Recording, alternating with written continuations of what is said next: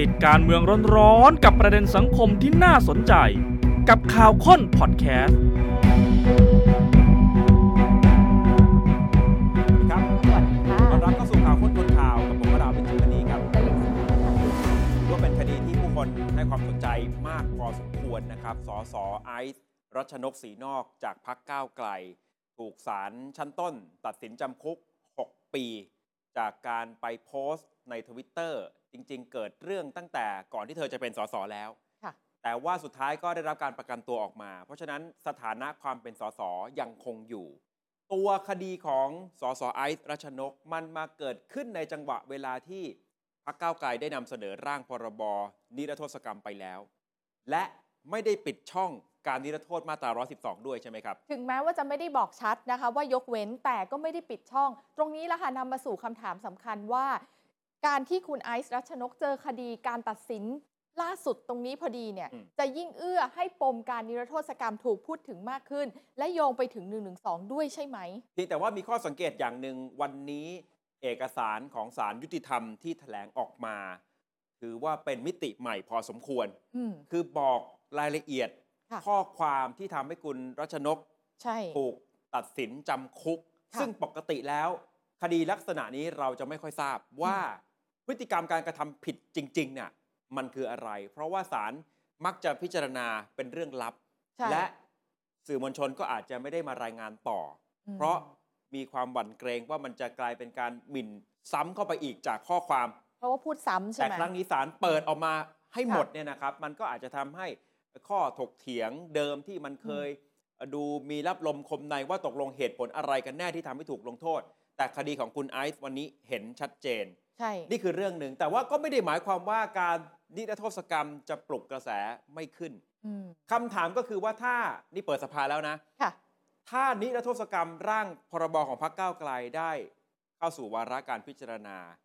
แล้วพักเพื่อไทยจะเอายังไง เพื่อไทยต้องพยายามแก้เกมค่ะ เพื่อไทยอยู่เฉยๆไม่ได้นะคะ ไม่งั้นก็จะดูเมินเฉยกับเรื่องราวเหล่านี้ แต่เพื่อไทยที่จับมือกับขั้วอำนาจเก่ามาเป็นรัฐบาลณวันนี้ ประกาศชัดเจนว่าไม่แตะมาตรา 112 ครับ เกมของก้าวไกลคืออะไรให้ปลายทาง สลายร่างพรบนิรโทษกรรมของก้าวไกลให้ไม่เหมือนเดิม อีกด้านหนึ่งถ้าเพื่อไทยอยู่นิ่ง อืม ก็อาจจะถูกมองว่า เพราะมันไม่ได้เกี่ยวกับเงื่อนไขเรื่องของคุณทักษิณแล้วใช่ไหม อ๋อ เดิมที่เพื่อไทยเคยพยายามจะผลัก ค่ะ ดันในยุคคุณยิ่งรักษณ์มันก็มีคุณทักษิณอยู่ในสมการ อืม การที่จะได้รับประโยชน์จากการนิรโทษกรรม แต่พอคุณทักษิณไม่ได้เกี่ยวข้องกับการนิรโทษกรรมครั้งนี้ ถ้าเพื่อไทยไม่ขยับเลย อืม ก็อาจจะถูกมองว่า เพราะคุณทักษิณไม่ได้รับ อืม ประโยชน์แล้ว ประกอบกับระเบียบของกรมราชทัณฑ์ก็ยังมีดราม่าไม่จบเนี่ยนะครับ ยังเป็นข้อสงสัย แม้ว่า อืม กรมราชทัณฑ์จะออกเอกสารข่าวมาชี้แจง แต่ก็ไม่ได้ตอบข้อสงสัยให้ชัดว่าแล้วคุณทักษิณ ค่ะ จะมีส่วนร่วมได้ประโยชน์จากการไปคุมขังนอกเรือนจำได้หรือเปล่า ที่ดูจะใกล้เคียงที่สุดกับคำชี้แจงของทางกรมราชทัณฑ์คือบอกว่า ไม่ได้มีระเบียบนี้เพื่อบุคคลใดบุคคลหนึ่ง อืม ไม่ได้ถูกคิดมาจากตัวบุคคล คิดมาในกรอบใหญ่ คิดมาจากเทรนด์โลกที่ต้องการปฏิรูปกระบวนการ ต้องการลดความแออัด ใช่ ของคนในคุก ค่ะ มันล้นคุกไปหมดแล้ว อืม ทั้งหมดนี้ข่าวค้นคนข่าวจะวิเคราะห์ไล่เรียงกันจากค ค่ะ ดีของคุณรัชนก มีแง่มุมไหนที่น่า อืม สนใจ โยงให้เห็นกับการเมืองภาพใหญ่ ความพยายามที่จะผลักดันเรื่องการนิรโทษกรรมของก้าวไกล แล้วเพื่อไทยจะแก้เกมอย่างไร อืม อ่ะเริ่มดูคดีของคุณรัชนกก่อนนะครับว่า ค่ะ อย่างที่ตั้งคำถามกันไว้ มันจะทำให้กระแส การนิรโทษกรรมมาตรา 112 ถูกปลุกขึ้นมา จากคดีของคุณรัชนก หรือไม่ สส กรุงเทพมหานครพักก้าวไกล คนที่สร้างเอ่อแรงกระเพื่อมให้กับคุณวันอยู่บำรุงที่บางบอ๋อใช่อนใช่ไหม ค่ะ ชนะคุณวันมาได้ แต่ว่าเรื่องราวในอดีตของคุณรัชนกก่อนจะมาเป็นสส มันส่งผลมาจนถึงทุกวันนี้ ค่ะ เพราะว่าข้อความที่ไปโพสต์ในทวิตเตอร์สุดท้ายแล้วทำให้ศาลพิพากษาจำคุก 6 ปี คือ 6 ปีเนี่ยมาจาก 2 กระทงรวมกัน ค่ะ กระทงละ 3 ปี แล้วศาลก็บอกว่าไม่รอลงอาญานะ ครับ โทษ 6 ปีเนี่ยมันไม่ อืม สามารถจะรอลงอาญาได้อยู่แล้ว ใช่ค่ะ แต่ว่าเนื่องจากยังอยู่ในชั้นศาลชั้นต้นอยู่นะครับศาลก็อนุญาตให้ประกัน แล้วก็ตีราคาประกันออกมา 5 0 0แสนบาท เป็นเงินสด 3 0 0แสนบาท รวมถึงตำแหน่งสสเนี่ยตีมูลค่าได้ 2 0 0แสนบาท จึงรวมเป็น 5 0 0แสน เพราะฉะนั้นกรณีของคุณรัชนกยังไม่ได้เข้าไปในเรือนจำจริง ค่ะ ๆ สถานะความเป็นสสตามกฎหมายยังคงอยู่ ยังอยู่ยังมีอยู่ ไม่ได้พ้นไปทันที ค่ะ ถ้าเทียบเคียงเหมือนกับกรณีแกนนำกปปส ที่เคยมีคดีความ แล้วก็ในระหว่างชั้นความพยายามจะขอปล่อยตัวชั่วคราวการประกันตัวเนี่ยทำไม่ทัน ก็คือต้องเข้าไปอยู่ในนั้ เข้าน ไปอยู่1นถึงสวัน สถานะไม่มีเล สุ ย ดท้ายกลายเป็นสถานะความเป็นสส ค่ะ หลุดไปทันที แต่คุณรัชนกยังถือว่าคงสถานะ ใช่ ความเป็นสสเอาไว้ได้ นี่คือกรณีของคุณรัชนก แต่ ค่ะ จริง ๆ แล้วสสพักก้าวไกลรวมถึงเครือข่ายคนที่เกี่ยวข้อง มีเรื่องนี้อยู่ในคิวรอการพิจารณาคดีอีกหลายคน เฉพาะสสและแกนนำและแกนนำคณะก้าวหน้าที่อยู่ในคิวพิจารณาคดีมาตรา 112 นะคะ คุณโตโต้ปิยรัตน์จงเทพ ครับ คุณชนทิชาแจ้งเร็ว คุณธนาธรก็อยู่ในนี้ด้วย รวมถึงตัวพักเองก็มีเหมือนกัน กรณีคุณธนาธรก็เกี่ยวกับเรื่องการไลฟ์สด อ่า เรื่ ใช่ วัคซีน วัคซีน ในช่วงเวลาที่เกิดโควิดเนี่ยนะครับ คุณ ค่ะ รัชนกเนี่ยข้อความก็จะเกี่ยวกับเรื่องวัคซีนเหมือนกัน อืม แต่ว่าเนื้อหาถ้อยคำค่อนข้างที่จะรุนแรงมากกว่าของคุณธนาธรเท่านั้นยังไม่พอในความเป็นพัก มีอยู่ ของก้าวไกล เราพูดถึงบ่อย ก็ยังมีคดี ค่ะ อยู่ในศาลรัฐธรรมนูญ กรณีนำเอา อืม นโยบายการแก้ไขมาตรา 112 ซึ่งก็ถูกวิจารณ์ว่าจะหมายถึงการนำไปสู่การยกเลิกหรือเปล่า ค่ะ มาหาเสียง มาหาเสียงปุ๊บ ก็เลยมีคนเอาไปร้อง ถึงขั้นจะยุบพักเลยหรือไม่ อันนี้ต้องหมายรวมถึงคุณพิธาด้วยนะคะ เพราะณวันที่หาเสียงคุณพิธานั่ง เป็นหัวหน้า พรรค พรรค อยู่ ใช่ และสารนัดไต่สวน 25 ธันวาคม คริสต์มาสอีฟพอดี ครับ ไม่รู้ว่าจะเป็น อา ของขวัญสำหรับพักก้าวไกลในทางที่ไม่ ค่ะ ค่อยดีหรือเปล่า อืม นอกจากนั้นบรรดามวลชนผู้สนับสนุนพักก้าวไกลที่เข้าไปเกี่ยวข้องกับมาตรา 112 อีกจำนวนหนึ่งก็ยังเชื่อมโยงกับเรื่องนี้ ทั้งหมดนี้ฉายภาพให้คุณผู้ชมได้เห็นนะคะ ที่เกี่ยวข้องกับคดีมาตรา 112 เพื่อที่จะตั้งคำถามว่าเอาละจำเป็นไหมที่จะต้องนิรโทษคดี อืม 112 ด้วย จริงอยู่มีแกนนำบางท่านออกมาประกาศขอสละสิทธิ์ ค่ะ ถ้าหากว่าเอ่อ นิร ตัว โท พ ษ รบฉบับนี้ได้ อ่า รับการนิรโทษแล้วไปรวมมาตรา 112 หรือไป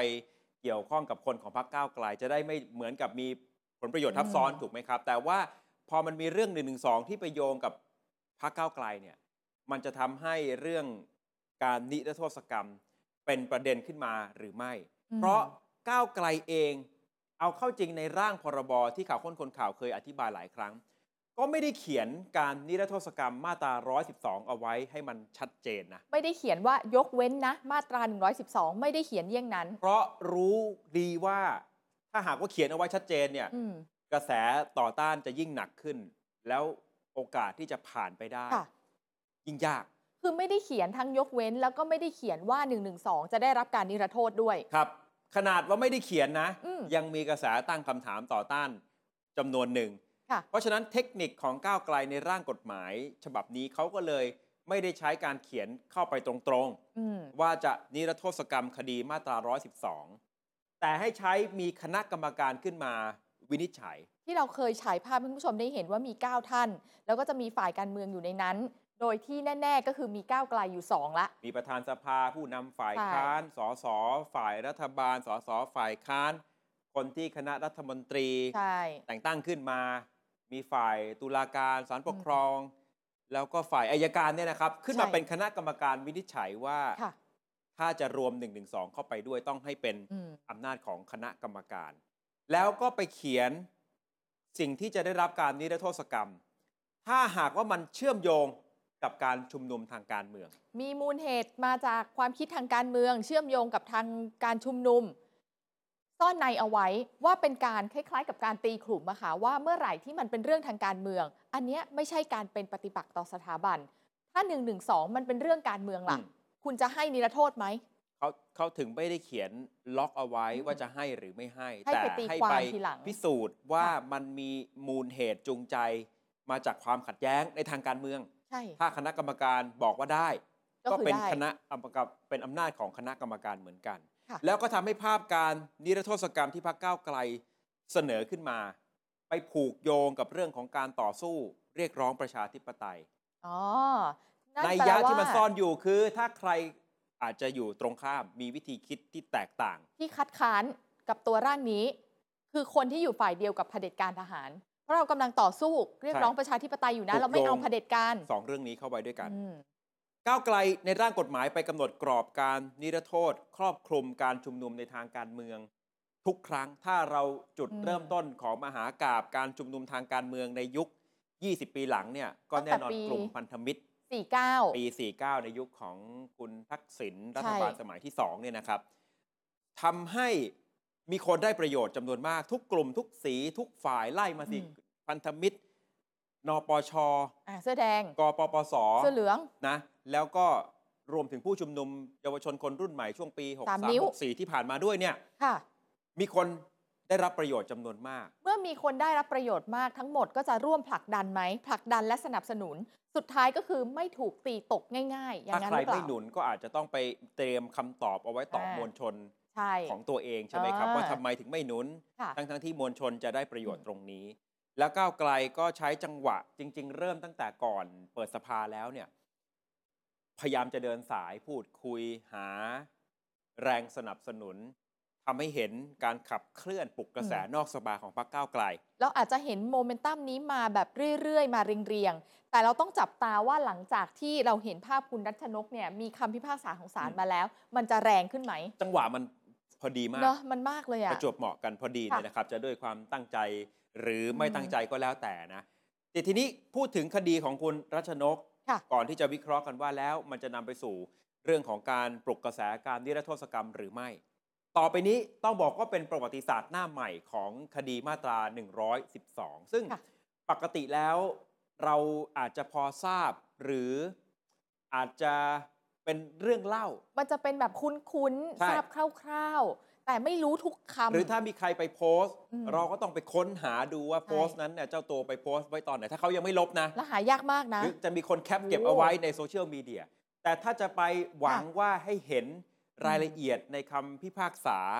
หรือการเปิดเผยของตัวคนที่ถูกกล่าวหาเองเนี่ย อืม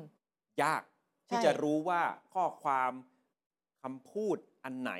ที่ทำให้ถูกลงโทษตามมาตรา 112 แต่สี่หน้าที่เป็นข่าวแจกสื่อมวลชนจากสารอาญาละเอียดชัดเจน ไปจนถึงการต่อสู้ของแต่ละฝ่ายเลยด้วยซ้ำ แตกต่างจากครั้งนี้เลย ค่ะ ว่าเอกสารของสารอาญาสี่แผ่นที่บอกเนี่ยนะครับ ลงรายละเอียด เอาไว้แบบที่ไม่เคยปรากฏในคดีก่อน ค่ะ หน้านี้ อืม นะเอ่อต้องยอมรับตรงๆข่าวข้นกลข่าวก็ยังไม่มั่นใจในทางกฎข้อกฎหมายสักเท่าไหร่นะ อืม แม้ว่าจะเป็นทางสารยุติธรรม เป็นผู้ที่ออกเอกสารนี้ออกมาก็ตาม ค่ะ แต่ขอบเขตในการพูดถึงข้อความ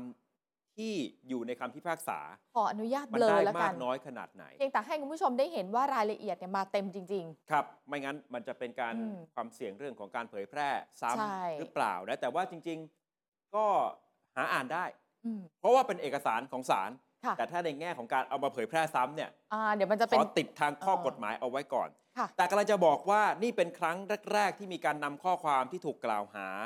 ถึงพฤติกรรมการหมิ่นสถาบันอาฆาตมาตร้ายพระมหากษัตริย์มาเปิดในทางสาธารณะ เมื่อก่อนไม่มีอย่างนี้ค่ะ เมื่อก่อนเนี่ยถ้อยคำเฉพาะถ้อยคำที่เป็นการหมิ่นสถาบัน ถ้าเอามาเปิดเนี่ย ความกลัวก็คือจะเป็นการหมิ่นซ้ำ คือ จะไม่เปิดเผยเลย ส่วนใหญ่ถ้าเราจะรับรู้ผลสรุปของ อืม คดีก็คือ รู้ว่าเขาทำผิดมาตรา 112 และตัดสิน ว่า ยังไง แต่ไม่รู้ว่า อ่า ข้อความหรือคำพูด ค่ะ ที่เขาพูดนั้นมันคืออะไร ใช่ แต่ครั้งนี้ในเอกสาร 4 แผ่นของศาลระบุ อืม การโพสต์ของคุณรัชนกเอาไว้ ใช่ ชัดเจน และการที่ไม่รู้ว่าถ้อยคำที่ถูกลงโทษนั้นมันคืออะไรในอดีต ด้านหนึ่งมันก็กลายเป็นจุดอ่อนเป็นข้อวิพากษ์วิจาร ใช่ ณ์ของมาตรานี้เหมือนกัน ด้วยความที่ไม่รู้ความเป็นไปได้สิ่งที่เกิดขึ้นคือฝ่ายที่กระทำไป อาจจะเอาเรื่องราวเหล่านี้ว่า นี่ไง ปลุกกระแสต่อต้านขึ้นมา ครับ มันไม่เป็นธรรมเลย แล้วก็จะอ้างว่าแสดงความเห็นวิพากษ์วิจารณ์โดยสุจริตเท่านั้น ติชมโดยสุจริต โทษที่ได้รับไม่เป็นธรรมกับผมเลยอะไรแบบนี้ ก็อาจจะไปตีความขยายกันว่าเป็นกฎหมายปิดปาก เพราะว่า อ่า เวลาพิจารณายังเป็นความลับ ใช่ คนทั่วไปไม่สามารถจะวิพากษ์วิจารณ์ได้ว่าแบบนี้ ถ้อยคำนี้มันเหมาะสมในแง่ของการลงโทษ สมเหตุสมผลหรือเปล่า เราก็ช่วยคิดอะไรไม่ได้ เพราะเราไม่เห็นข้อความ ยกตัวอย่างคดีดัง ๆ ในอดีตที่เคยเกิดขึ้น เช่น คดีอากงแบบนี้ที่ ค่ะ ส่ง ข้อความ อืม เอ่อสังคมก็ไม่รู้ว่าข้อความนั้นคืออะไร ไม่รู้จริงๆ ยละเอียดคืออะไร แล้วก็จำนวนครั้งที่ อืม ส่ง มันก็เลยทำให้บางคนก็อาจจะจินตนาการไป ว่าเอ๊ะแค่นี้โดนแล้วหรือ นั่นนะสิ หรือตกลงมันอะไรก็ได้ เพราะไอ้ ใช่ ความไม่รู้ตรงนี้ มันไม่เคลียร์ไงคะ แต่ครั้งนี้ เคลียร์แล้ว เปิดออกมาแบบ อื ชัดเจนเลยว่าข้อความที่ว่านั้นคืออะไรบ้าง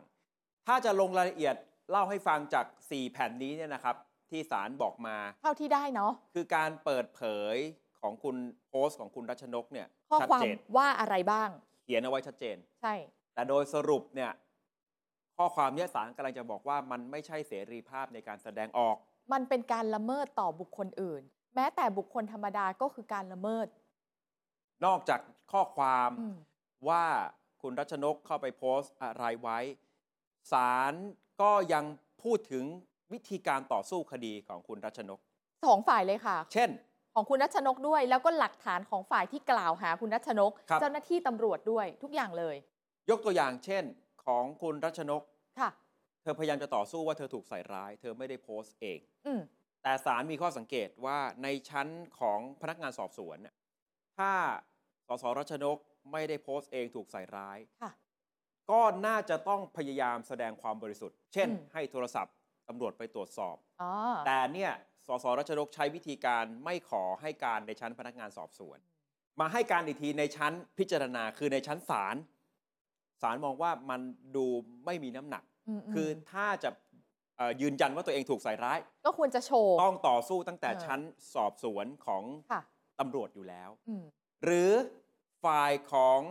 ตำรวจเองศาลก็บอกเหมือนกันฝ่ายโจทย์ เป็นใครมาจากไหน ดูไม่ได้มีความขัดแย้งส่วนตัวกับคุณรัชนก เพราะฉะนั้นจะบอกว่าสร้างเรื่องขึ้นมามาใส่ร้ายคุณรัชนก มันก็คงไม่ มัน ใช่ ก็ไม่มีเหตุผลเหมือนกันนี่ อืม ก็จะเป็นเห็นกระบวนการแม้ว่า อ่ามั มันจะไม่ใช่ทั้งหมดของคำพิพากษาหรอก แต่ก็พอจะเข้าใจภาพรวมของคดี ซึ่งที่ผ่านมาไม่เคยเกิดกรณีเห็นรายละเอียดนักขนาดนี้มาก่อน คุณรักชนกบอกว่าศรัทธาต่อระบบประชาธิปไตย อันมีพระมหากษัตริย์ทรงเป็นประมุข ครับ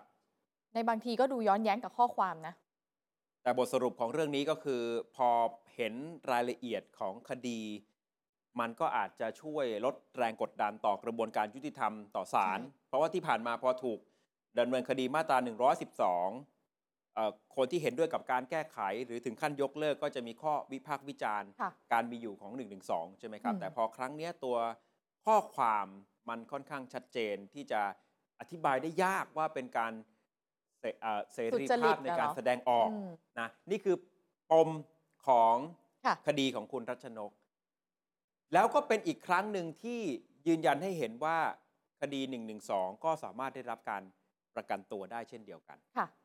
ไม่ใช่แค่กรณีของคุณ อืม รัชนกนะครับ คือบางคนเนี่ยอาจจะมีกระแสหรือมีคำพูดติดปากว่าอ่าถ้าโดน1นึนะคุกอย่างเดียวเท่านั้น อืม ไม่ใช่ค่ะ มีทั้งให้ประกันมีทั้งให้รอลงอาญา คดี 112 ที่ศาลให้รอลงอาญา อันนี้คือให้รอลงอาญา คืขคุณรัช นะ นกเนี่ยไม่ไม่ไม่รอลงอาญา ไม่รอแต่ได้ประกัน จะได้ประกัน ส่วนคดีอื่น ๆ ที่อยากจะเอามาให้เห็นเปรียบเทียบก็มีทั้งให้รอลงอาญา ก็ ค่ะ มี เช่น คดีของคุณจินวัตรจันทร์กระจ่าง อ่า 7 ธันวาคมที่ผ่านมา ค่ะ สำนวนแรกสารพิพากษาจำคุก 3 ปี อืม ศาลเห็นว่าคุณชินวัตรคุณไบร์ทเนี่ยกลับตัวกลับใจแล้ว ทำงานเป็นประโยชน์ต่อสังคมด้วย ก็เลยให้โทษเนี่ยให้รอลงอาญาเอาไว้ 2 ปี นี่ไงคะให้รอลงอาญาละ หรือกรณีของเบนจาอาปาน ม 22 ตุลาคมที่ผ่านมา ศาลพิพากษาจำคุก 3 ปี แต่ว่าลดโทษให้กึ่งหนึ่ง เหตุผลก็คือไม่เคยต้องโทษจำคุกมาก่อน น้องเป็นนักศึกษานะคะ เราอยู่ระหว่างการศึกษาปริญญาตรี จังหวะที่ทำผิดอายุแค่ 21 ปีเศษๆเท่านั้นเอง น่าจะเป็นการกระทำผิดโดยขาดวุฒิภาวะ ตัดสินให้รอลงอาญา 2 ปี ครับ หรือคดีของนามสมมุติก็แล้วกัน อืม ไวรัส 11 พฤษภาคมที่ผ่านมา เป็นเจ้าหน้าที่รักษาความปลอดภัยวัย 34 ปี ค่ะ โพสต์ข้อความหมิ่นสถาบันใน Facebook 3 ข้อความ มีใน TikTok อีก อืม 2 ข้อความ ปรากฏสารลงโทษจำคุกกรรมละ 3 ปี รวม 5 กระทงบวกกันก็ 15 ปี แต่เขาสารภาพนะ พอสารภาพการลดโทษจึงเหลือจำคุก 5 ปี 30 เดือน อื อืม และโทษให้รอลงอาญาเอาไว้ 3 ปี อืม นี่เป็น 3 กรณีที่ได้รับ ค่ะ การรอลงอาญา มีอีกค่ะ 15 กุมภาพันธ์ ปี 66 นะคะ นักศึกษามหาวิทยาลัยธรรมศาสตร์ ชื่อว่าสิริชัย ไม่ต้องเปิดหน้าก็ได้เนอะน้องยังเป็นนักศึกษาอยู่นะคะ สารพิพากษาจำคุกกระทงละ 10 เดือน จำคุกคดีครอบครองบุหรี่ไฟฟ้ามีโทษเอามาบวกรวมด้วยนะคะ พอรวมแล้วเนี่ยจำคุก 3 ปี 10 เดือน ปรับอีก 30,000 กว่าบาท ไม่ปรากฏว่าน้องเคยต้องโทษจำคุกมาก่อน และน้องก็ยังเป็นนักศึกษารอลงอาญาสองปี ก็ขึ้นอยู่กับว่าจะหยิบยกเอาคดีไหน มาเทียบเคียงมา ใช่ วิเคราะห์ ช่องว่างช่องโหว่ปัญหาของมาตรา 112 ถ้า ค่ะ หยิบคดีที่อาจจะดูไม่มีปัญหา อืม ก็อาจจะไม่มีปัญหา แต่ถ้าหยิบคดีที่มันมีปัญหาในแง่ของการพิจารณาจริง ๆ ค่ะ แล้วแต่มุมมอง เช่นเดียวกับมุมมองของอาจารย์เจตที่คุณนรินทร์ไปคุยมาด้วยใช่ไหมครับ ที่ไปคุยมาใช่ไหมคะ คืออาจารย์เจตเนี่ยพยายามจะอธิบายคำว่าวิพากษ์วิจารณ์โดยสุจริต หรือว่าเป็นการแสดงความคิดเห็นกับการหมิ่นประมาทมันแตกต่างกันยังไง โดยเฉพาะถ้ามองในมุมของมาตรา 112 นะคะ อาจารย์เจตบอกว่าคนที่มีปัญหาเนี่ยไม่ใช่คนที่วิพากษ์วิจารณ์นะ เพราะอันดับแรกเราต้องแยกแยะให้ได้ก่อน ว่าวิพากษ์วิจารณ์คืออะไรกันแน่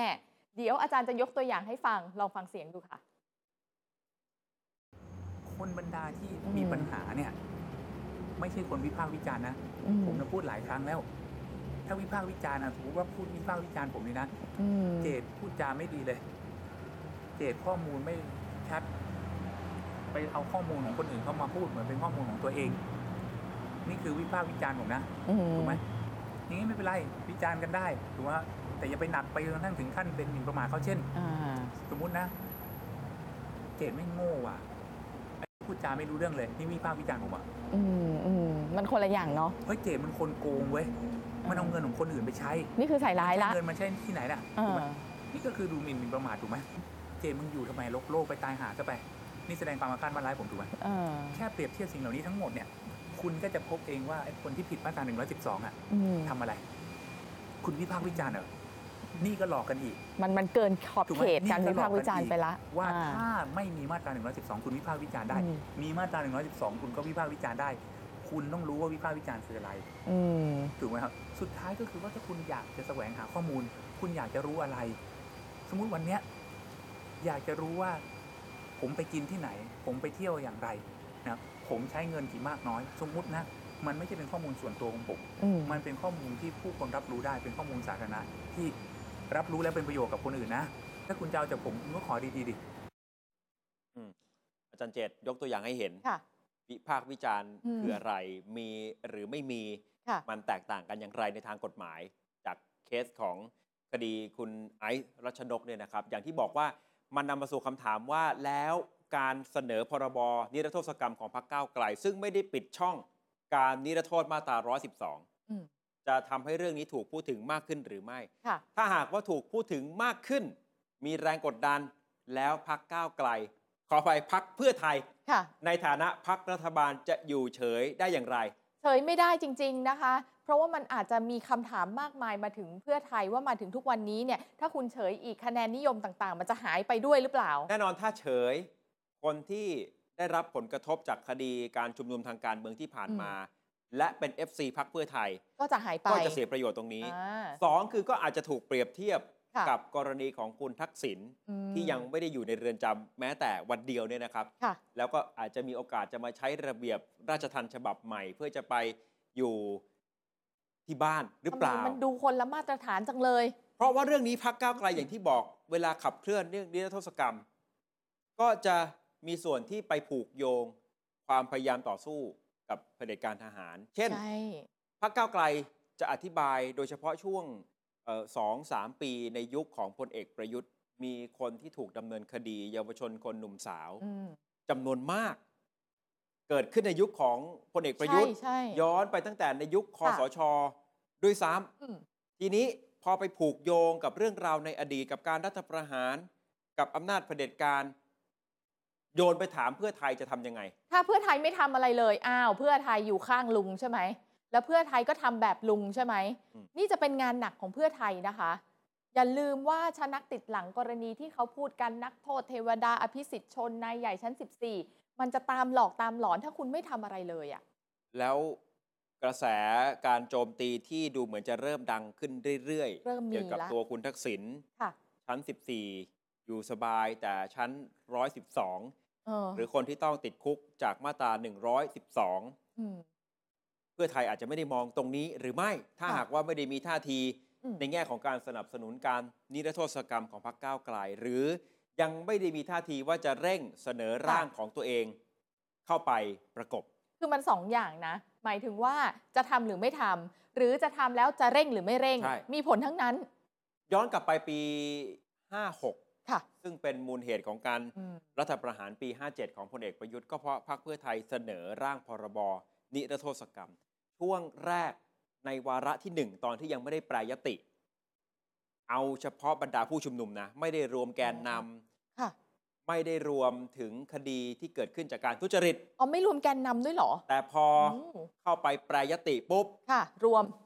กลายเป็นเหมาก็เลย อืม กลายเป็นที่มาของคำว่าเหมาเข่ง แต่เพราะวันนี้มันไม่ได้เกี่ยวกับคุณทักษิณแล้วหรือเปล่า เพราะคุณทักษิณเหลือโทษ 1 ปีแล้วก็ใกล้จะได้ออกเต็มทีแล้วเนี่ยนะครับ และตัวคุณทักษิณเองตั้งแต่กลับมาตั้งแต่ 22 สิงหาคม เสียงวิพากษ์วิจารณ์เยอะมาก คำถามก็ยังวนเวียนนะคะ ตั้งแต่วันแรกที่เดินเข้ามาในเมืองไทยเนี่ยแหละ สรุปว่าคือไม่ได้นอนคุกแม้แต่คืนเดียวเลยเนาะ อืม อยู่โรงพยาบาลตำรวจจริงไหม ตอนนี้ยังอยู่ไหม คืนนั้นน่ะ ได้มาอยู่ไหม คืน 22 ได้เข้าเรือนจำหรือเปล่า เขายังถามกันอยู่เลย เพราะเราไม่เห็นภาพไง เอาล่ะ ปฏิเสธไม่ได้ก็ยังมีคนที่ อืม อาจจะยังไม่เชื่อ ค่ะ แม้ว่าจะไม่ได้มีข้อมูลอะไรพิสูจน์ก็ตาม เพราะฉะนั้น ใช่ ก็ยังยังต้องคงต้องยืนยันตามที่ทางราชการเขาว่า ค่ะ ทางกรมราชทัณฑ์เขาว่า ทางโรงพยาบาลตำรวจว่า อือหือ ว่ายังอยู่ชั้น 14 ค่ะ ที่โรงพยาบาลตำรวจจริง ใช่ แต่มันห้ามความคิดห้ามกระแสวิพากษ์วิจารณ์ได้หรือเปล่า เท่านั้นยังไม่พอ ก็ยังมีกรณีระเบียบของกรมราชทัณฑ์ว่าโดวยการดำเนินการสำหรับการคุมขังในสถานที่คุมขัง เพิ่งประกาศออกมาไม่กี่วัน สังคมก็ถามคำถามอีกว่า เอาละเปิดทางให้อดีตนายกเนี่ย ไม่ต้องอยู่ที่ที่อยู่ทุกวันนี้แล้วกลับไปนอนที่บ้านใช่ไหม เพราะว่าที่บ้านก็เป็นที่คุมขังได้ เป็นที่วิพากษ์วิจารณ์ตั้งแต่ช่วงต้นสัปดาห์ อืม เมื่อวันจันทร์ที่ผ่านมา ค่ะ เมื่อคืนนี้มีความเคลื่อนไหวจากกรมราชทัณฑ์แล้ว เขาชี้แจง ออกเป็นเอกสารส่งถึงสื่อมวลชน พยายามจะอธิบายว่าระเบียบใหม่ของกรมราชทัณฑ์เนี้ยทำขึ้นมาเพื่ออะไร ค่ะ แต่ก็ยังมีคำถามที่ยังไม่มีคำตอบ อืม อีกเยอะพอสมควร โดยเฉพาะ ค่ะ กรณีของคุณทักษิณแล้ว อื ทำไมไทม์ไลน์มันถึงต้องมาลงในช่วงเวลานี้ โอ้อันนี้ช็อกจริงค่ะ เมื่อวานนี้กรมราชทัณฑ์ไเยชี้แจงออกมา งค่ะ บอกว่าระเบียบนี้ออกตามกฎหมายราชทันปฏิรูปงานราชทันให้ทันยุคทันสมัย เดี๋ยวขยายความนะคะ แต่เขาบอกว่าเขาต้องทันยุคทันสมัยก่อน ต่อมาเขาบอกว่าเขาเนี่ยออกระเบียบนี้ไม่ได้เพื่อเอื้อต่อบุคคลใดบุคคลหนึ่งเลย นี่ออกมาแบบทั่วไปธรรมดามาก ครับ ก็ไม่ได้ตอบคำถามชัดเจนถึงสิ่งที่สังคมสงสัยว่าคุณทักษิณจะได้ประโยชน์จากระเบียบนี้หรือไม่ ๆ ไม่พูดถึงกรณี บอก คุ แค่ ณทักษิณ ว่า เลย เอ่อไม่ได้เกี่ยว ค่ะ กับบุคคลใดบุคคลหนึ่งคือ ม ออกเป็นการทั่วไป กรมราชทัณฑ์พยายามจะบอกว่ากรมเนี่ยเป็นองค์กรปลายน้ำของกระบวนการยุติธรรม ค่ะ คือภารกิจก็ต้องบริหารโทษเป็นไปตามคำสั่งของศาล เช่นว่าศาลสั่งจำคุกคนนี้มาเนี่ย เราก็ดูแลให้ ที่เหลือ ระยะเวลา เป็น ตาม บท นี้ บาทของกรมราชทัณฑ์แต่กรมก็ต้อง ค่ะ บริหารเหมือนกัน อืม และวิธีการบริหารก็ผ่านพรบราชทัณฑ์ที่เขาให้อำนาจให้เครื่องมือในการกำหนด หนึ่งในนั้นอยู่ในมาตรา 33 การจำคุกในสถานที่คุมขัง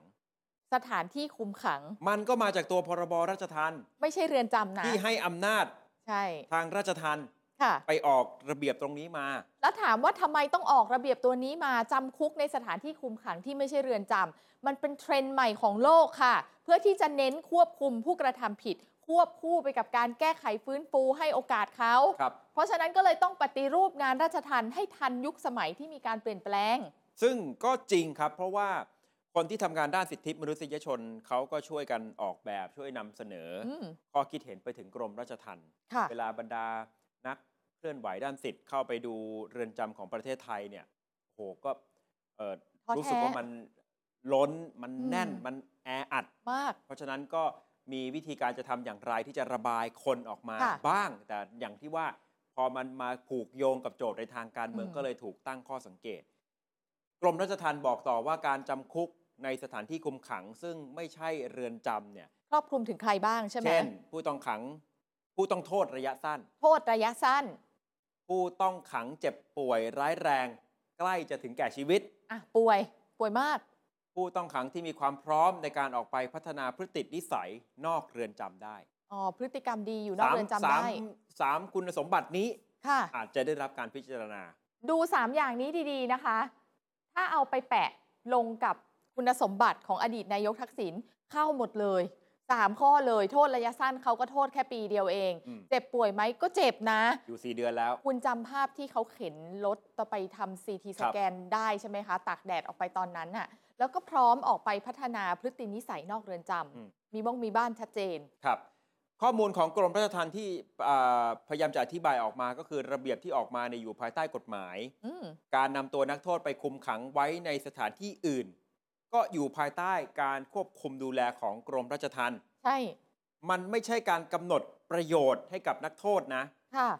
ไม่ได้ให้ประโยชน์กับคุณ ไม่ได้ประโยชน์นะ แล้วถ้าคุณทำผิดเงื่อนไขก็จะถูกเพิกถอน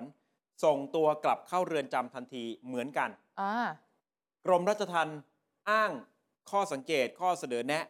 ของคณะกรรมการสิทธิมนุษยชนแห่งชาติ ที่ก็สนับสนุนแนวทางนี้ อ้าวเพราะมันแออัดไปไง ลดปัญหาในเรือนจำตามข้อเสนอของกสม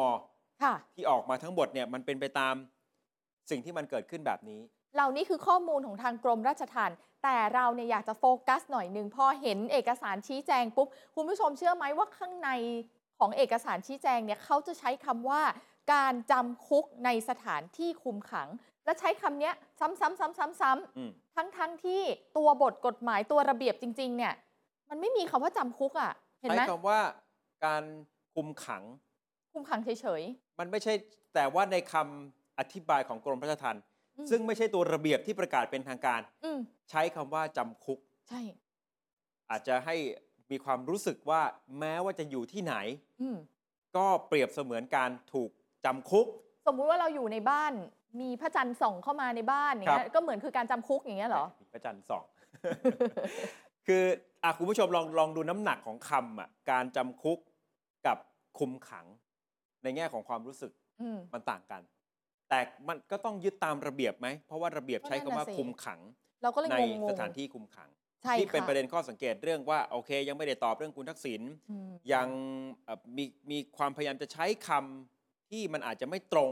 กับตัวระเบียบจริง ๆ และที่มันก็ดูบังเอิญบังเอิญที่ข่าวค้นคนข่าวให้เห็นไทม์ไลน์ไปตั้งแต่เมื่อวานแล้วว่า ค่ะ ระเบียบของกรมราชทัณฑ์ฉบับใหม่ มันจังหวะพอดิบพอดี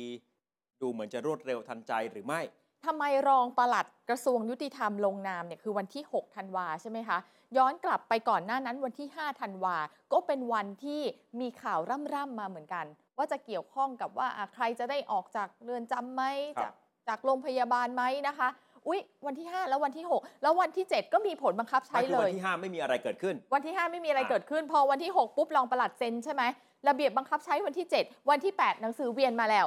ล่อนไปทั่วเลย อืมให้ เร็ ผู้ วไหม บัญชา ล่ะ การเรือนจำได้รับทราบว่า ค่ะ เออเรามีระเบียบใหม่คุมขังในสถานที่คุมขัง ซึ่งความหมายก็คืออาจจะไม่ใช่ในเรือนจำเสมอไปเนี่ยนะครับ ค่ะ ก็เลยทำให้สังคมกังขาขึ้นมา แล้วน่าจับตามองว่าเรื่องนี้มันจะถูกจุดเป็นประเด็นในทางการเมือง โยงไปถึงรัฐบาลหรือเปล่า เพราะว่าอย่างไรแล้วกรมราชทัณฑ์ก็อยู่ภายใต้กระทรวงยุติธรรม ค่ะ ก็ถือว่าเป็นฝ่ายการเมือง ใช่ ทีนี้ย้อนกลับมาแล้วถ้ามันปลุกกระแสเรื่องการนิรโทษกรรม อืม ขึ้นมาได้ พักก้าวไกลเดินเกมได้ แต่เพื่อไทยก็ไม่ใช่ว่าจะแก้เกมไม่ได้เหมือนกัน เขาเริ่มแล้วค่ะ ถ้าบอกว่าเขาแก้เกมนะ เขาเริ่มแล้ว มีวิธี มาให้เห็นแล้วไม่เร่งไง อย่าไปเร่งสิ ไม่เร่งพิจารณาร่างพรบนิรโทษกรรม ก้าวไกลนี่เสนอร่างกฎหมายตั้งแต่วันที่ 5 ตุลาคมที่ผ่านมา ค่ะ เพื่อไทยมีความพยายามจะบอกถ้าก้าวไกลเสนอเนี่ยต้องเสนอประกบ แต่ก็ยังไม่เสนอนะ ยัง ยัง ก็ไปใช้วิธีการจะขอตั้งกรรมาธิการวิสามันขึ้นมาศึกษา ค่ะ แล้วเมื่อวานนี้เขาประชุมวิปรัฐบาลกัน ก็มีมติออกมาแล้วนะครับ คือถ้าเราไปฟังแนวคิดเหตุผลเขาเนี่ย มันก็เข้าใจได้นะ แต่พอมองในมุมการเมือง มันก็เหมือนกับดึงเวลาไง มันก็อดตั้งคำถามไม่ได้ไหมล่ะ ถ้าเพื่อไทยหรือวิปรัฐบาลบอกว่าเอ๊ะตั้งเป็นกรรมาธิการก่อนดีกว่าไหม ก้าวไกลก็อาจจะยังไม่ได้บรรจุวาระของตัวเองเข้ามาพิจารณาตัวร่างกฎหมาย สุดท้าย ขั้น จั ต บ อนมัน ตา จะ ม เย อง อะ จะได้พิจารณา อืม ทันในสมัยประชุมนี้หรือไม่ กว่าจะคุย กว่าจะตั้ง เออ คุยเสร็จก่อนนะ ตกลงกันแล้วว่าจะตั้ง อ่ะ เริ่มตั้ง หาคน คนมานั่งคุยกัน ครับ สมัยประชุมที่เปิดไปแล้วเนี่ยจะปิดอีกทีเดือนเมษานะคะ 4 เดือนเอง จะทันหรือเปล่า อืม นอกจากนั้นถ้ามีเทคนิควิธีการเข้าไปคุยกันในกรรมธิการ อืม ก่อนเนี่ย สุดท้ายแล้วเรื่องนี้ถ้าถูกผลักดันเป็นการนิรโทษกรรมออกมาจริง ค่ะ ๆ มันก็จะไม่ใช่แค่เรื่องของก้าวไกลอย่างเดียว มันก็จะเป็นผลงานของทั้ ก็ งหมด มีทุกฝ่ายเข้ามา ของทุก ร่วม พรรค อยู่ในกรรมาธิการชุดนี้ แล้ว ค่ะ อย่างไรเพื่อไทยก็ถือว่ามีเสียงข้างมาก ก็ยังควบคุมสถานการณ์ได้อยู่ ยังไงก็คุมได้ไม่ว่าจะเรื่องไหนนะคะ ถ้าตกลงกันในเสียงข้างมากในพักร่วมของเพื่อไทย ยกตัวอย่างวันนี้เนี่ยมีการโหวตก็คือโหวตค้านไม่ให้เลื่อน การพิจารณาร่างพรบสมรสเท่าเทียมขึ้นมาก่อน ของพรรคก้าวไกล ใช่ ก้าวไกลพยายามจะขอเลื่อน อย่างเงี้ยคือสกัดก้าวไกลไหม แต่เพื่อไทยไม่ให้เลื่อน ไม่ให้เลื่อน แน่นอนเพื่อไทยของคณะรัฐมนตรีก็เพิ่งจะเห็นชอบ ค่ะ ตัวร่างพรบสมรส อืม เท่าเทียมเหมือนกัน อันนี้จะมาในนามของรัฐบาลเห็นไหมครับ ค่ะ มันก็ต้อง อ่า ไปพร้อม ๆ กัน หรือไม่อย่างไรก็ต้องเป็นของรัฐบาลก่อน ใช่ ยังไงร่างกฎหมายของรัฐบาลโดยปกติจะมี fast ค่ะ track ให้อยู่แล้ว ถ้าก้าวไกลจะขอเลื่อนมาของตัวเองเนี่ย ไม่ได้ วันนี้เพื่อไทยบอกไม่ได้ นี่ก็ อืม เป็นเทคนิคเกมในสภาอย่างหนึ่ง เพื่อไทยยังสามารถผนึกกำลังกับเสียงข้างมาก แล้วกำหนดทิศทางตัวร่างของพรรคก้าวไกล ร่างกฎหมาย นิรโทษกรรมได้ ได้หมดเลยนะคะ ระยะเวลาแล้วก็รายละเอียดที่จะซ่อนอยู่ข้างในด้วย ผลลัพธ์ในทางการเมืองก็คือมันก็สกัดพรรคก้าวไกล ใช่ แล้วสภาก็สามารถรับผิดชอบ ถ้าหากมีปัญหาไปสุดซอย แล้วโทษเพื่อไทยไม่ได้นะ ไม่ได้เพราะสุดท้ายไปคุยกันไง ตัว เออ แทนของทุกพักไปคุยกัน ผ่านไม่ผ่านตกไม่ตกยังไงสภารับผิดชอบ ก็คล้ายๆกับหลาย ๆ เรื่อง ทำไม โยนเข้าไปในสภา กฎหมายกู้เงินอย่างเงี้ยเหรอ เออสี่ก็คือถ้าหากดึงเวลาเอาไว้ได้ศาลอาจจะพิจารณาคดีมาตรา 112 ของพรรคก้าวไกลก่อนก็เป็นไปได้ อ๋อใช่ เป็น แล้ว ไปได้ ถ้า เลยแห มัน ละ รุนแรงลุก ค่ะ ลามไปถึงขั้นทำให้ถูกยุบพักโดยพรรคก้าวไกล โอกาสที่จะมาพูดเรื่องนิรโทษกรรม หรือไปความพยายามจะผลักดันกฎหมายฉบับนี้ต่อเนี่ย ยาก มันก็อาจจะไปโฟกัสกันที่เรื่องตรงนั้นหรือเปล่าใช่ไหมครับ ใช่ หรือถ้าพรรคก้าวไกลถูกยุบ อาจจะกระทบกับเสถียรภาพของรัฐบาลในปี 67 เกิดความเปลี่ยนแปลงสลับขั้ว อืม เปลี่ยนข้าง สมการในพักร่วมจะเปลี่ยนไปหรือเปล่าไอ้จังหวะนั้นการจะมาโฟกัส ค่ะ เรื่องการนิรโทษกรรม เออ โดยกระแสโดยข้อมูลณวันนั้นเนี่ยมันก็อาจจะไม่ได้อยู่ที่เรื่องนี้ ใช่ จะได้คุยกันไหมในสมัยนี้เนื่องจากว่ามันมีอีกห